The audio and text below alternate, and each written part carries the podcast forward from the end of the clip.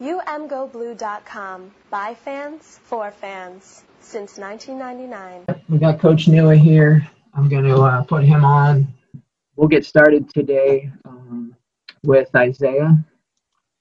Hey, Coach. Appreciate you doing this. Uh, we've heard a lot about uh, two players in particular uh, kind of stepping up that kind of needed to this particular offseason in both Donovan Jeter and Julius Welschof. Uh, what have you seen from each of them, and what why it, particularly with Jeter? We had heard that this is his best camp that they've that he's had so far. What's made him take that big step forward? Jeter finally got into the you know that that comes with a lot of experience and, and just time. Uh, young men finally realizing, oh, I can do this. You know, I can do this at a consistent basis, and um, his mindset is probably the thing that's changed in everything he does, off the field, on the field. You know, and with his teammates. Um, and once once that happens, everything seems to fall into place. You know, so so he's he's literally took his mindset into a place to where it's like um, helping him produce at a very very high level and especially at a consistent base and he's in he's in a good place uh, julius Welschof has just experience. um, the game of football was you know wasn't instilled in him at a young age so the things he needed was a lot of repetition and the covid um, time off it was probably useful for him, especially getting the playbooks and study. And then the next thing, next step was to get the feel for for how to play the game, just so he get his football instincts um, intact. But they're both doing a great job of accepting their roles and just executing at a high level right now. Next question is from John Borton. Coach, to build on that, uh, can you talk about the other uh, guys that you have on the interior besides Carlo Kemp, uh, Chris Hinton, Mazi Smith, how they've come along and how much better you feel uh, about how they're able to help you this year? Um, Hinton, his his uh, limited experience last year is definitely helping him. Right now, he's you know he's doesn't he's not playing like a sophomore. He's you know his footwork's a lot a lot faster now his his knowledge and understanding of the game even though it was at a good place is now even at a better place anticipating stuff and um those are kind of like the the guys inside like you know you guys named it jeter carlo hinton uh, Juice, Julius Welschof, Mazi Smith is coming along, uh, along with uh, Jess Speight, Phillip Paea. They're all doing good. The younger guys, you know, especially Mazi Smith, is I see the progress more than he does, which is it's good and bad. It's good that I see the progress. Bad that you know he's he's uh he wants to to arrive already, but it, it's a good problem to have from his point of view. So that because he's a competitive young man that has you know completely changed his his body frame, and now he's at a level to where he's he's really really close to being a you know to having that breakout um, experience right now. So I feel really good with our inside guys. Um, they're fighting. It's going to be some good battles. Our next question is from Tom Crawford. Yeah, Shaun, thanks for taking the question. Um, I was curious to know on the rotation of, of your D line, how many kids are going to be involved and how much of a challenge these up tempo offenses of getting guys subbed in in time uh, and get lined up? you, you stop the run, they can't go that fast. To, you know, now third third and long has to be a quality rep for them, so they got to make sure they get it right. So we still got to stop the run to slow down those offense once they get to those third down, and we were able to get our packages in that is ideal for those situations. But um, you will find time. We will find time to to to get a rotation in to make sure that we get our guys that are fresh in and, and utilize all of them. So it's it's just it's not a challenge. It's just finding the, the right opportunities um, to get them in and out. But uh, we have a pretty good plan for them. Thanks. Thanks. Our next question is from Zach Shaw. Hey, Shaun, I wanted to ask about uh, Taylor Upshaw, kind of how he's come. He was someone that was kind of late to football as a recruit. Uh, I guess how far since you got here have you seen him come, and what what can he bring this season? The one thing that Taylor has is is the uh, he has the epitome D line mentality, kills everything in his path, and I love it. You know, just got to control it at times, but um, very, very explosive, very athletic young man. Great, great size, great frame. Improving a lot. Is doing a great job of understanding um, the the full aspect of the game. So he's going to be heavily involved in what we do, especially from a standpoint. So uh, I'm excited for Taylor Upshaw. Thank you. Our next question is from David Woodruff. Dave. Hi, Shaun. Um, Kwity Paye obviously had some NFL buzz, but he decided to opt back and come back to the program. What does his return kind of mean for the D line group, and how has he looked in camp? First, it's revealed who Kwity Paye is. Very, very unselfish. Loves loves Michigan. Loves his teammates, and he wants to leave a legacy here that's you know that's even beyond my own understanding because he's he's he's uh what he's doing is you look around the country and you see young men opt in, opt out. And I'm not saying that's right or wrong, but to see him not even flinch once throughout the whole pandemic, that puts uh, Kwity at a whole different level in my book when it comes to character and and uh, uh, the quality of man he is. But not surprised. It was just wow, you know. So, and I'm expecting a really good year because he's he's freaking dominating right now. Our next question is from Orion. Uh, going back to what you said earlier about Donovan Jeter and his, you know, his different mindset, what what do you think allowed for that change in mindset? Was it simply uh, another year at Michigan, maybe realizing he doesn't have that much time left in college? What what would you prescribe that as? I think it's exactly what you said. You know, sometimes uh, all of us, you know, we use we tend to to not understand how fragile and how very very limited the opportunities are you know and and and that is just he's probably sick and tired of of not breaking through you know so it's it's it's a combination of of all of that. And he's he's he's finally realizing that you know what the heck am i waiting for? So you know, there's a lot of talks. Uh, we've had a lot of discussions about it, and and it's finally seeing the light. And you know, just hoping it stays strong and have a good feeling. It is. You know, it's it's once you realize your your your opportunities are very very limited. Either you fight back or you don't, and and he's decided to fight back. Mm-hmm. And then to follow up, Jim last night on, on his radio show, um, he mentioned that he, he thought that the identity of the team was kind of in Aidan Hutchinson and, and Kwity Paye. Would you agree with that? Would you say that the team has kind of taken on um, that type of identity follow, following their lead? I guess.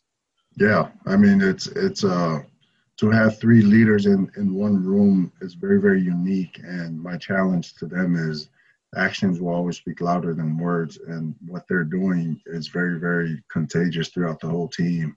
Um, everybody is like, well, shoot, those guys are doing it. Let's just follow it.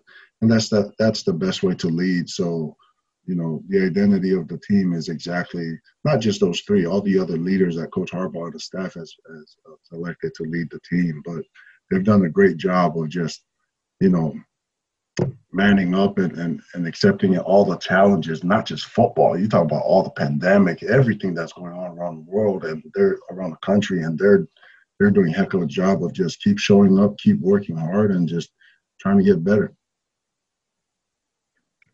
Our next question is from Isaiah. Shaun, holistically speaking, when you uh, considering when you arrived a year ago or a little over a year ago, rather, uh, you had a lot of a lot of talent, but a lot of guys that hadn't really played. How much have you seen uh, you, your entire group really take that next step forward? And how have you seen the depth improve as well overall? Uh, significantly. Um, you know, you get in and you see a lot of guys leaving, and and you know you have some part-time starters here and there. Um, but then you look at who they are as young men, and then that gets you excited because you know you can you can work with them and you can see the potential, especially from a talent standpoint never had a question about the talent part. It was just the the mindset part. You know, that's the that's the biggest thing I push. And you know, once you see them work out, you know exactly who you have. So um, that put together with the mindset, I think that's starting to create a depth that we can we can do something with it. You know, obviously we still got to go out there and and and verify by good play and, and and and wins, but we're taking this thing one day at a time, and the the depth is it's going where we want to go. You know, the young the young guys are starting to develop.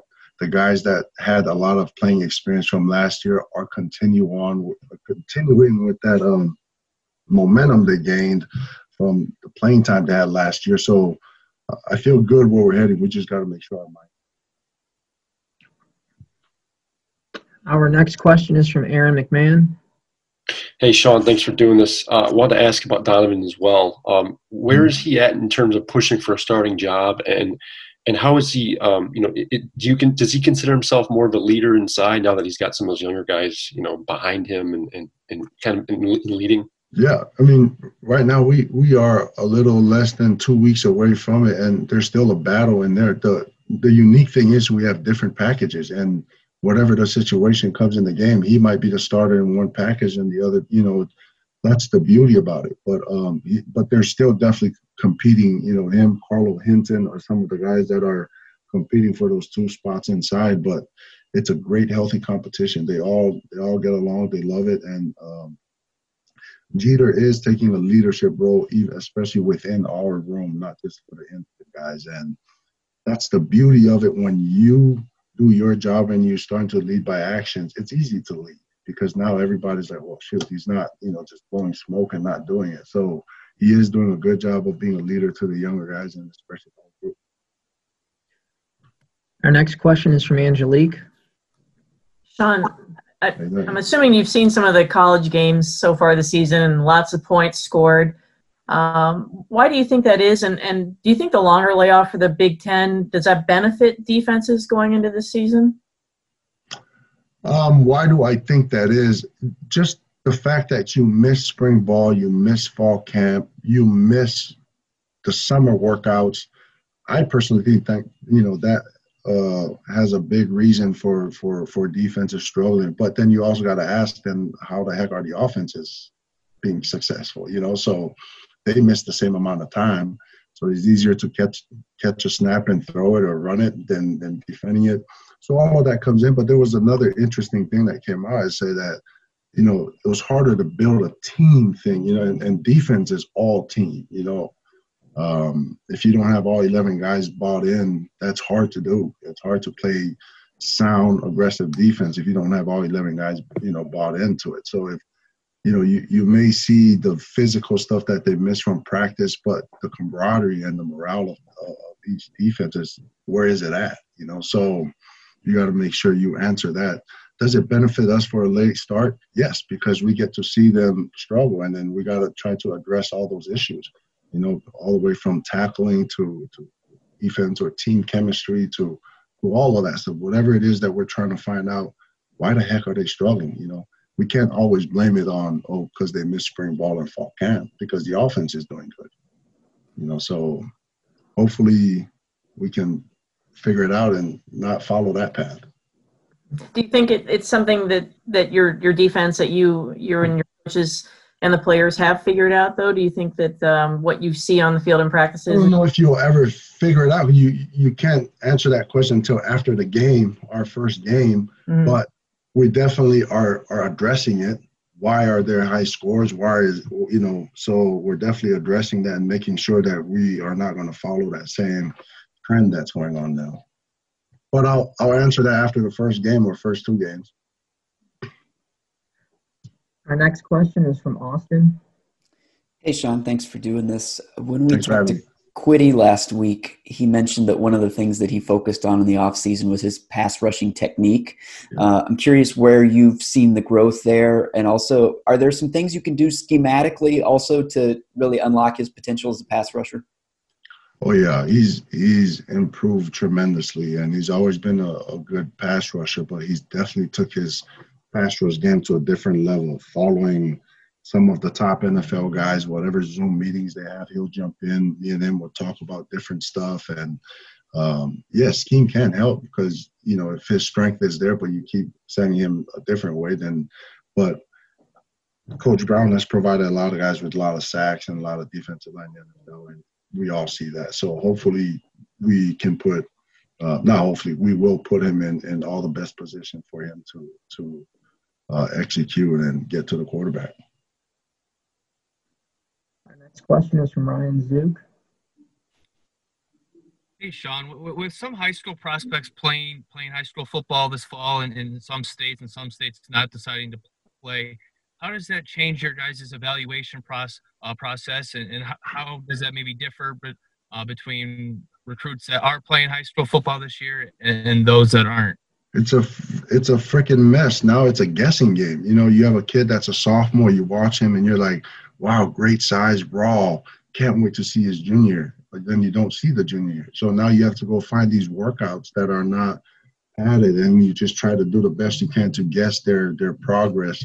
But there's nothing can replace them playing. You know, so the guys that are playing, they will have an advantage in the evaluation process for us to follow them and say, wow, that guy progressed a lot. Oh, that guy we didn't think he progressed from his sophomore to his junior year or you know whatever year they are so it's it's it's just a very very tough thing and the toughest part is for us not to go see and feel them at their high school you know even at a whatever that we can you know whatever way we can at least have a personal uh, contact with them so very very challenging times right now with recruiting we're going to cut off the questions that are in the queue. We got about three more left for uh, Shaun at this moment. So we're going to start with Zach. Shaun, you mentioned the leadership of Aidan, Carlo, and Kwity. Uh, they also were the most vocal on the team in terms of wanting a season to happen when when you guys didn't know what was going to happen. I guess has that, uh, I guess, desire to play, hunger, interest in a legacy, has that manifested itself in, in practice and in fall camp, and then kind of keeping the team together when there wasn't a schedule to necessarily prepare for? Yes, 100%. That's why we are very excited with the team we have, and um, and they are too. You know, everybody's done the best they can, and still is. You know, you you keep seeing some schools canceling games here or or, or practices here and there. So um, you see our guys, and when coach gives them a, chance to talk, either after practice or whenever the opportunity is, they they do a great job of always never forgetting that you still have a job to do when you leave camp, when you leave the facilities. To be smart, this is a very fragile situation we're in. So um, it's fun to see, to watch them lead. You know, so it's it's. I just can't wait. It's been too long for us, and, and they deserve to play. And and I still, you know, am nervous because it's still next week, but very, very excited. Our next question is from Angelique.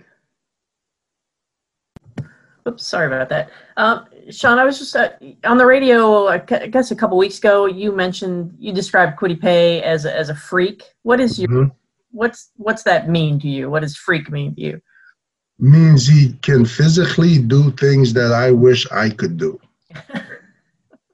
you could never do those things, or just now you're saying? Man, I lied to them so much. I'm, I used to do that. I used to do this, but you watch it, like you know, just the weights, the balance of his, you know, and and and to combine that with with the intelligence that he has for the game, it's just at a different level, and it's good to to to be part of it and to you know to have uh, a role to continue to enhance it and get it better. But that's what a freak is: is someone that can do a lot of things that majority of people can't do physically. And, and you mentioned that the the openers, you know, less less than two weeks away. You're getting nervous. What what have you seen from Minnesota, and uh, what what do you take from that offense? And thank you. Uh, very big O line, uh, veteran O line coming back. Um, we still need to know finalize who it is. You know, I decided that probably tomorrow I will completely commit myself to Minnesota. Right now, I'm, you know, we're still focusing on us and trying to get us better. But you know, they have a they have a very very good um, um, scheme to to help. You know, their their O line, the quarterback gets rid of the ball fast. Good receivers, uh, running backs run hard. Um, huge offensive linemen, and and you know they they bring in extra line sometimes to help out with their run game and the protection for their quarterback. But uh, it's going to be a very very fun challenge for us. You know. I'm not nervous about the game. I'm nervous about the COVID thing. You know, I want to make sure that thing is freaking not getting to us. Our last question for the day is from David Woodruff. Up, Dave. Hey, um, so last year we saw a lot of positional versatility from the D line. What I what I kind of mean by that is that like the guys would line up inside, outside, especially Hutchinson and Paye would kind of line up all over the formation. Is that something you see kind of happening again this year to kind of keep opposing offenses guessing? I think I'm going to keep you guessing too. You know, I'm learning everything you say over here. It gets to the other side. So, but uh, I all I say is we're going to do the best we can to put them in the best position possible to to perform at their their talent level. Awesome. Well, appreciate you, Shaun, for. Uh, thank you guys so much for having me. Yes, appreciate all the media, and we will talk to you later on. All right, appreciate it. Thank you. Have a good day. Thank you for listening to the umgoblue.com podcast.